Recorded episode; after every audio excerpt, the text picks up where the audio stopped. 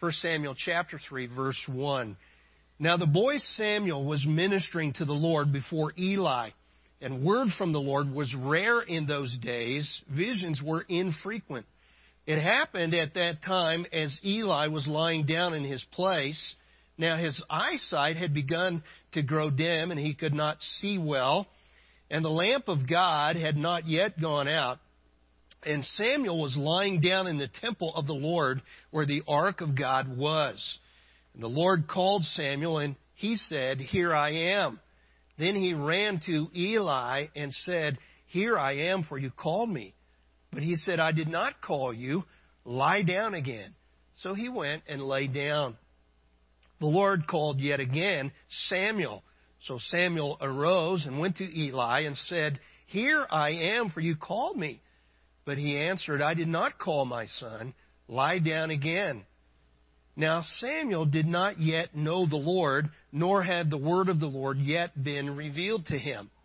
So the Lord called Samuel again for the third time, and he arose and went to Eli and said, Here I am, for you called me. Then Eli discerned that the Lord was calling the boy. And Eli said to Samuel, Go lie down, and it shall be, if he calls you, that you shall say, Speak, Lord, for your servant is listening. So Samuel went and lay down in his place. Then the Lord came and stood and called as at other times, Samuel, Samuel. And Samuel said, Speak, for your Lord, your servant, is listening. The Lord said to Samuel, Behold, I'm about to do a thing in Israel at which both ears of everyone who hears it will tingle. In that day I will carry out against Eli all that I have spoken concerning his house from beginning to end. For I have told him that I'm about to judge his house forever for the iniquity which he knew, because his sons brought a curse on themselves, and he did not rebuke them. Therefore, I have sworn to the house of Eli that the iniquity of Eli's house shall not be atoned for by sacrifice or offering forever. So Samuel lay down until morning. Then he opened the doors of the house of the Lord. But Samuel was afraid to tell the vision to Eli. Then Eli called Samuel and said, Samuel, my son. And he said, Here I am. He said, What is the word that he spoke to you? Please do not hide it from me. May God do so to you and more also if you hide anything from me of all the words that he spoke to you. So Samuel told him everything and hid nothing from him. And he said, It is of the Lord. Let him do what seems good to him. Thus Samuel grew, and the Lord was with him, and let none of his words fail. All Israel from Dan even to Beersheba knew that Samuel was confirmed as a prophet of the Lord. And the Lord appeared again at Shiloh because the Lord revealed himself to Samuel at Shiloh by the word of the Lord. Thus, the word of Samuel came to all Israel. Let's pray together. Father, again, we give you thanks. We give you praise. Lord, we thank you so much for your amazing grace. We thank you for uh, all the ways in which you have provided for your people. Lord, we see even in the Old Testament how you provided for your people uh, a messenger, a prophet, to bring the Word of God. And Lord, we thank you today that we have your complete written Word of God. And Lord, we thank you that uh, through history, you have progressively revealed it to uh, those that you have chosen. Lord, we uh, pray this morning that uh, we would be people of that word, that we would be people not only who uh, hear it, but people who study it and read it and meditate on it, and those who live by it. And Lord, we pray that you would help us to do that. And Lord, we pray again this morning as we go through this passage of Scripture that you would help us to understand it clearly, that we would know what application there is for our lives. And Lord, then that we might uh, uh, be people that have a heart to follow you in every regard as we apply it. So, Lord, again, uh, we thank you for this opportunity to worship. And Lord, we pray that uh, you would uh, work in each and every person uh, by the means that you have chosen. In Jesus' name, amen. We know from our study of the Reformation not long ago that the motto of the Reformation was after darkness, light. John Calvin, among others, really believed that it was the light of God's Word that would dispel the darkness that had long enveloped the church. History tells us that Calvin preached six times every week. And I'm always amazed when I look at church history and discover how many sermons the great preachers delivered every week. I don't know how they did it. That would kill me. But I understand that Charles Spurgeon preached between four and ten sermons every week. And I know there were other great preachers who delivered multiple sermons every week as well. This was driven by the strong conviction that the light of God's Word is urgently needed to drive back the darkness of the world's deceptions.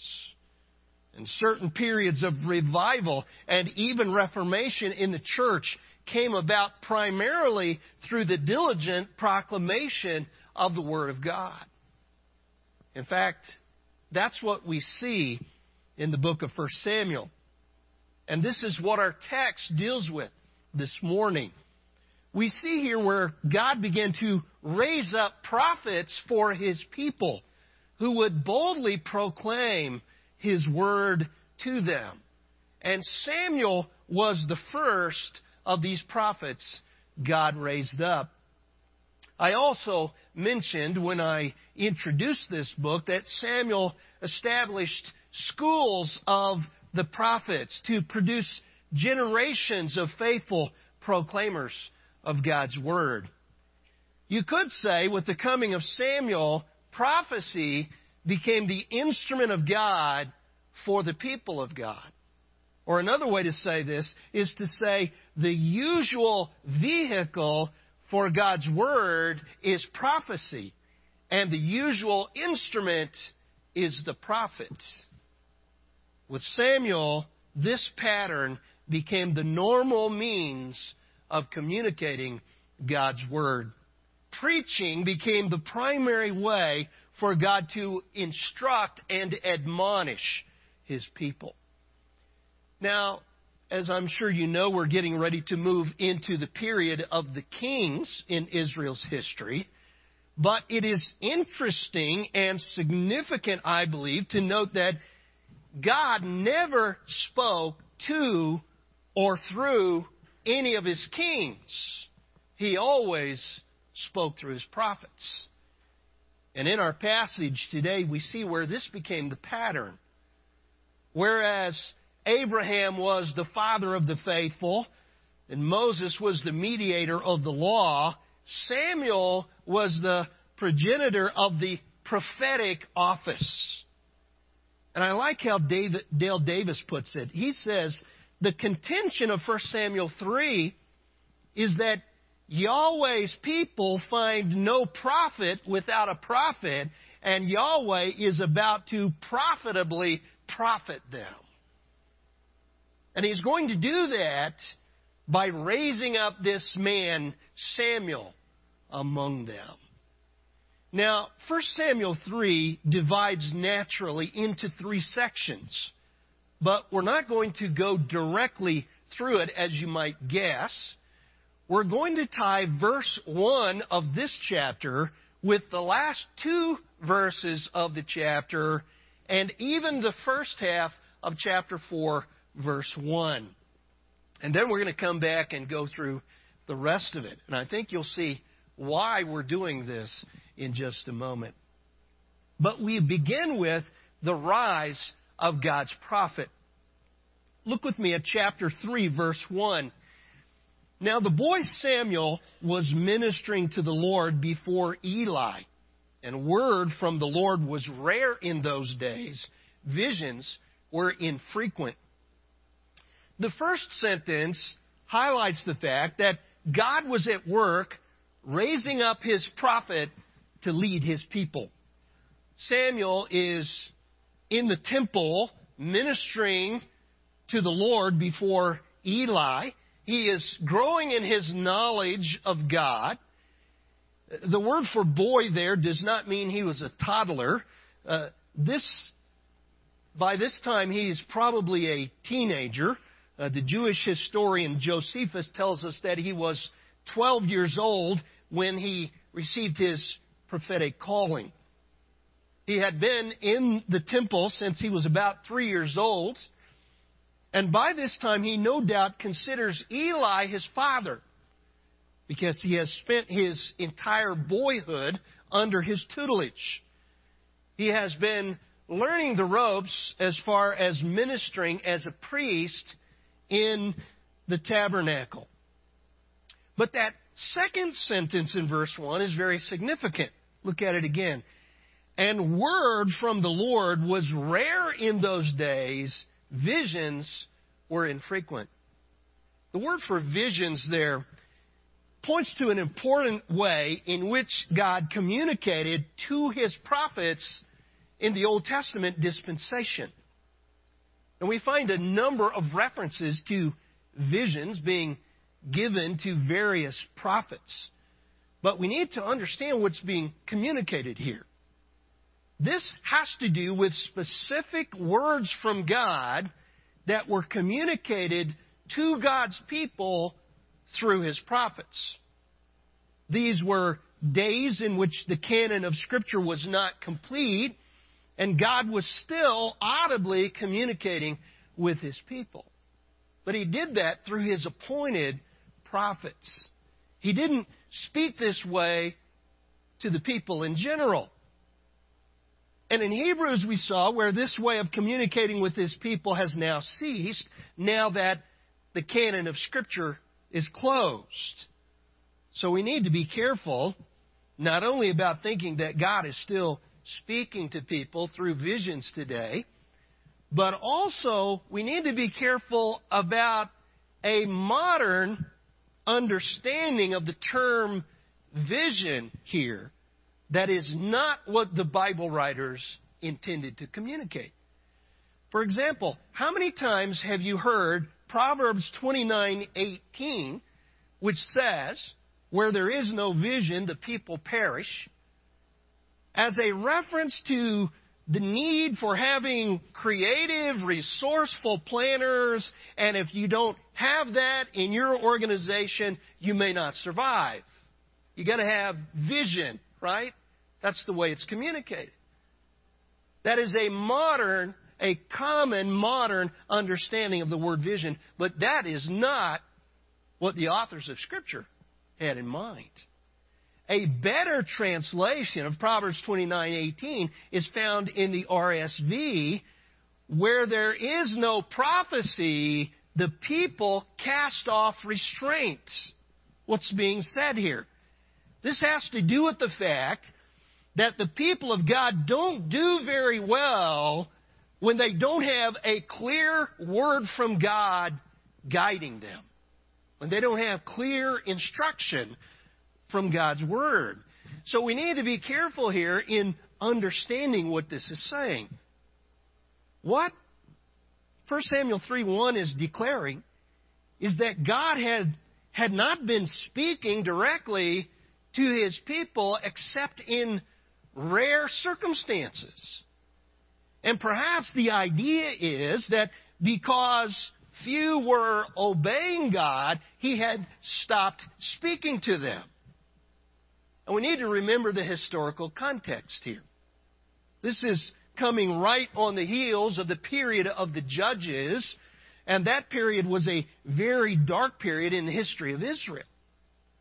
And part of that is characterized by the fact that God was not speaking much during that 350 year time. Prophetic revelation was extremely rare during this period. The judges exercised limited authority over usually just one or two tribes in Israel. And although there were some victories during that time, God had not yet chosen a prophet to speak for him to the entire nation. And one reason for that may have been that no one during that time had emerged who had a heart that was fully committed to God. But now, God is going to raise up His prophet for His whole people. And one thing we absolutely need to understand is that God's Word is a precious gift to His people. In Shiloh, at this time, the Bible says that precious gift of God's Word was seldom given. So we need to ask the question why was God so silent? Why was He not speaking to Israel? Well, in Scripture, the silence of God is usually connected with His judgment. It is often seen as the Lord removing the light of His Word and allowing His people to wander in darkness, which they likely prefer. But many Old Testament passages support this fact that this is a symbol of God's judgment. For example, when God announced his judgment on Israel through the prophet Amos around 760 BC, he threatened a famine. But not a famine of bread or water. It was a famine of hearing the words of Yahweh. In Amos chapter 8, the prophet declared that the people were going around everywhere seeking a word from God, but they couldn't find it. God was silent. In Psalm 74, we read where Israel withered under the hand of God's wrath, especially displayed in the enemy's destruction of the temple. But it was aggravated by the fact that there was no longer any prophets in Israel. The real problem was God had gone silent. Dr. Davis writes, tragic enough to have Yahweh's sanctuary going up in smoke tragic enough when God forces us to walk in darkness, but a silent darkness is unbearable. Just read Psalm 74. It is clear there that the absence of God's Word is a major contributor to the misery of God's judgment and wrath. We're even going to see that later on in this book. We're going to see where King Saul will understand the removal of God's word as a signal of the loss of God's presence and blessing. But the good news here in 1 Samuel 3 is that God is going to break his silence as he raises up his prophet to speak to his people. A brand new era is beginning, and to see this, we need to drop down to verse 19. Thus Samuel grew, and the Lord was with him, and let none of his words fail. And all Israel, from Dan even to Beersheba, knew that Samuel was confirmed as a prophet of the Lord. And the Lord appeared again at Shiloh, because the Lord revealed himself to Samuel at Shiloh by the word of the Lord, and the word of Samuel came to all Israel. Now, God is going to be speaking to Israel on a regular basis. Now his silence is going to be broken. Now his word will no longer be rare and intermittent. There is now an authorized, on duty, divinely appointed prophet in the midst of God's people. And listen, the ongoing, faithful proclamation of God's Word is the primary means of God's grace among His people. That is what God uses to change our lives and to transform us into the image of Christ. This is the main message of 1 Samuel chapter 3. Dr. Davis writes If contemporary believers have a church where social activities, committee meetings, and nifty programs have not eclipsed the place of the Word of God, if the teaching of the Word of God stands at the heart of the church's life, if there is a pulpit ministry where the Scriptures are clearly, accurately, and helpfully preached, then they are rich in the grace of God. This is the main lesson of this text. We can't afford to suffer a famine of God's Word. But someone might say, well, Pastor, you know, we can't really have a famine of God's Word today because we now have the completed canon of Scripture, right? That's wrong. We can suffer a famine of the Word of God in the church today. What makes the Word of God rare? Well, in Eli's day, it was because Yahweh was not giving it frequently. But in our day, it can become rare because of the receiving end. How many of you here this morning have ever gotten water in your ear and you couldn't get it out? Let me see your hand. Anybody? Yeah. Wow, that's common. You would be amazed at how much gunk you can collect in your ear. And oftentimes that fluid can build up in the canals of your ear very slowly over a long period of time until your hearing is reduced dramatically. In the same way, that is exactly what happens to the people of God from a spiritual perspective. In Mark 4, Jesus talked about the danger of people who no longer have ears to hear. In fact, the ability to hear spiritually is spoken of as a gift from God. But to change the analogy, starvation is not always due to a lack of food. Sometimes it's due to a lack of appetite. And sometimes when there is a famine of God's Word, it is because people have lost their appetite for it. They prefer something else. And sometimes it's because preachers have turned to something else. They're no longer faithfully giving God's Word. Well, this is the bedrock of this passage. This is the starting point. God is raising up a prophet to be in the midst of his people, and he's going to speak through his prophet to radically reform his nation. And by the way, before we move on, notice chapter 3, verse 19 again. Notice, notice that it says, The Lord was with Samuel and let none of his words fail. MacArthur says this has a double meaning.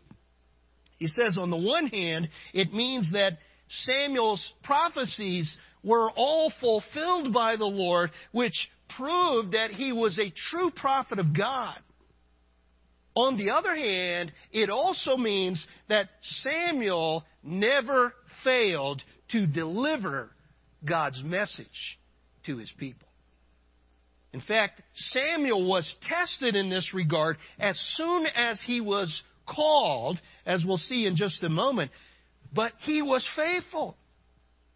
As he demonstrated over and over again in his life and ministry, he was always committed to delivering God's word exactly as he received it. And that is a critical commitment for any preacher of God's Word. There must be a strong determination on the part of God's prophet to always proclaim what God says, no matter how it is received. There must be such a high regard for God's Word that it drives everything he does. And of course, today we have the completed written Word of God. But if the message of the preacher today does not coincide and line up with the clear teaching of Scripture, then he's not really speaking the message from God. Well, we have to move on or we'll never get through all this. Not only do we see here the rise of God's prophet, but secondly, we see the response of God's prophet.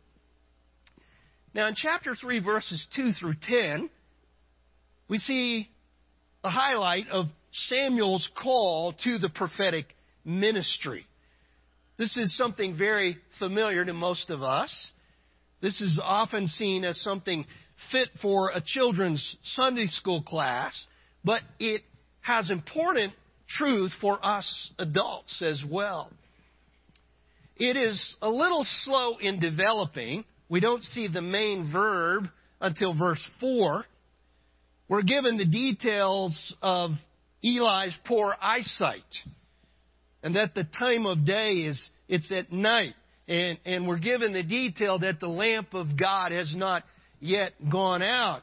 And that Samuel is lying on his bed, interestingly enough, in the temple of the Lord where the ark of God was. But when we get to verse 4, we see the main point then the Lord called Samuel. The Hebrew word for called appears 11 times in this section, so it is obvious what it is describing. No doubt this is the theme of the paragraph. I believe this is a graphic picture here of the effectual call of God, but some who might be reading this account for the first time may wonder if God's call is going to succeed or not. Apparently, this word from God was so clear and audible that Samuel was sure that Eli was calling him, and he thought this repeatedly. The text tells us much about the character and willingness of Samuel, but why was he so slow in grasping what was happening? Well, verse, verse 7 explains it to us. Now, Samuel did not yet know the Lord, nor had the word of the Lord yet been revealed to him. Please understand, this statement explains, it does not blame. The connotation here is much different from what we saw in chapter 2, verse 12, where it says, The sons of Eli did not know the Lord. The point here is that Samuel had not yet had any direct experience with Yahweh and had not yet received any direct revelation from him. Because of that, it is no wonder that the call of God baffled him. Samuel is in uncharted territory here. It wasn't until Eli finally figured out what was happening that everything fell into place. And by the way, look at verse 8 for a moment. So the Lord called Samuel again for the third time. And he arose and went to Eli and said, Here I am, for you called me. Then Eli discerned that the Lord was calling the boy. Duh. I believe this is a reflection of this high priest's spiritual dullness. He should have discerned what was going on long before now. But he finally got it. Let's note a couple more details in this section and then we'll look at some applications for us today. In verse 4, and really all throughout this section, we see Samuel saying, Here I am. Here I am. This is the Bible's way of describing the willing heart of Samuel. He has a servant's heart that is willing to crawl out of bed in the middle of the night to respond to the call of what he thought was his master. And of course, he grew in his understanding of his role as a prophet of God. But even here, we see that he was always quick to respond. And part of the reason why the word of the Lord was rare in those days may have been that there had not been anyone with a heart like this before. There had been no one who had given themselves fully to the Lord in such a way that God could use them as He did Samuel. But we see something very unique in the willingness and the willing heart of Samuel here. In fact, note in verse 5 it says, He ran to Eli. He didn't walk, he didn't slowly make his way to where Eli was, he ran. MacArthur says, there is real poignancy in this picture of youthful Samuel running to his master, thinking it was Eli who had called him.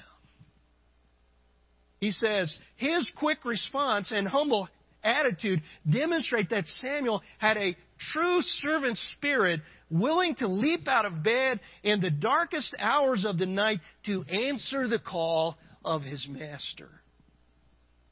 And notice one important detail in verse 10. Then the Lord came and stood and called as at other times, Samuel, Samuel. And Samuel said, Speak, for thy servant is listening. What do we need to note there? Well, note first of all that it is the Lord Himself that came and stood over Samuel. This was His personal presence. This is not some detached voice or some sort of inner impression. It is God Himself who came and stood over the boy and called out to him. Now, that's an indication to us that when God calls us, first to salvation and then to service, that He calls us personally. It is God Himself who comes and stands over us and calls us.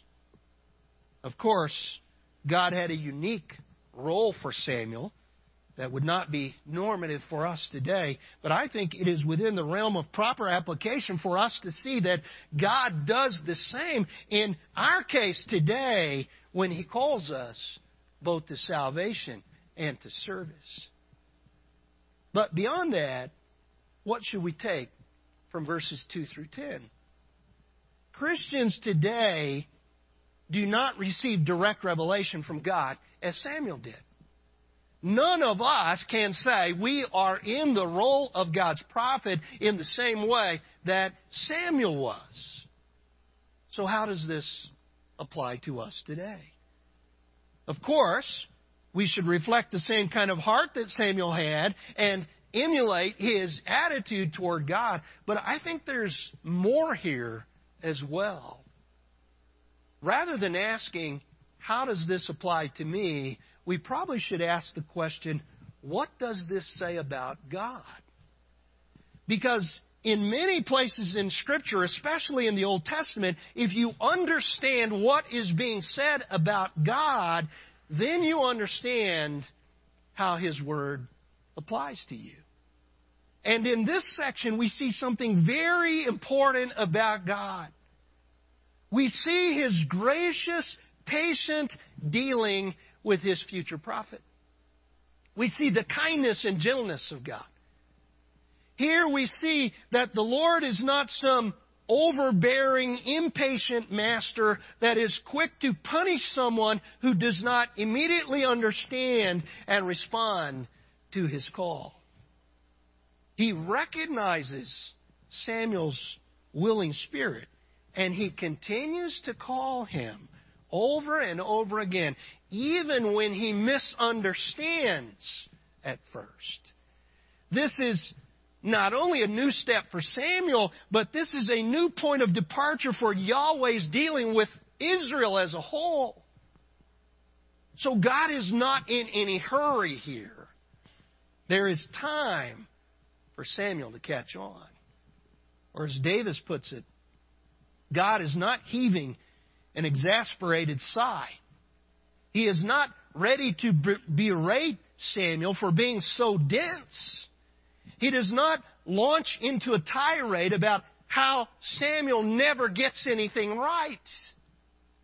Listen, aren't you glad God is patient with us? Aren't you glad He gives us time to understand Him and His ways? You remember what Jesus said to His disciples in John 16 12? He said, I have many more things to say to you, but you cannot bear them now. You're not ready for all these things right now, but you will be someday. God is patient. He allows us to grow in our understanding. So, what should be our response? Give thanks to God for His patience, but keep growing toward that level of maturity He desires for us. Well, there's one last section in this chapter, and here we see the responsibility of God's prophet. The responsibility of God's prophet. In chapter 3, verses 11 through 18, we see that any prophet of God has a heavy responsibility to proclaim exactly what God has revealed. In verse 11, Yahweh communicates to young Samuel an ear buzzing word, or literally a word that makes both ears tingle. What a way to start your career as a prophet. I mean, what a heavy burden for a young teenager.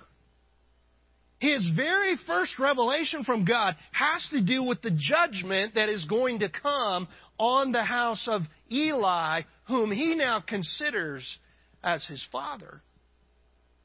The message of judgment is basically that because Eli has not restrained the evil of his two sons, who have treated the things of God with contempt, that they are all going to have to pay with their lives. Because of the heaviness of this message, it is not surprising that Samuel was afraid to tell the vision to Eli, as verse 15 says. Of course, Eli helped Samuel out by putting him under a curse from God if he did not tell him everything. And so Samuel held nothing back. Verse 18 says So Samuel told him everything and hid nothing from him. And he said, Then it is the Lord. Let him do what seems good to him. But before we go into the details of the text here, let's consider the lesson and the application that we find here. Samuel's call as God's prophet highlights the heavy responsibility that is placed on anyone who would speak for God.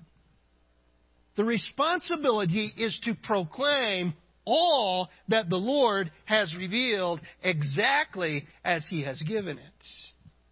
This is the mandate of every preacher of God's Word. We don't have the freedom to pick and choose which parts we like and communicate those while keeping the rest to ourselves. This was Samuel's first test, and he passed it with flying colors. He held nothing back from all God had declared. And unlike many today, he was a faithful prophet. He proclaimed the full Word of God. Now, please understand, being a faithful prophet is not easy. You often have to say things people do not want to hear. Samuel was immediately exposed to the great tension that every prophet of God faces. As Davis puts it, he is caught in a dilemma only a true prophet knows. The true prophet must speak Yahweh's word, yet he recoils from speaking judgment. He will speak judgment because truth is at stake, but he cringes to speak it because compassion moves him. There is always a great tension in the proclamation of the Word of God. Every authentic messenger of God's Word understands this tension. In fact, he lives it every single day. Old comment, the old commentators call this the prophet's cross. The prophet's cross. Davis writes, if a preacher, for example, never places you under the criticism of God's Word, never tells you your sin, but only smothers you with comfort, you must wonder if he is a phony.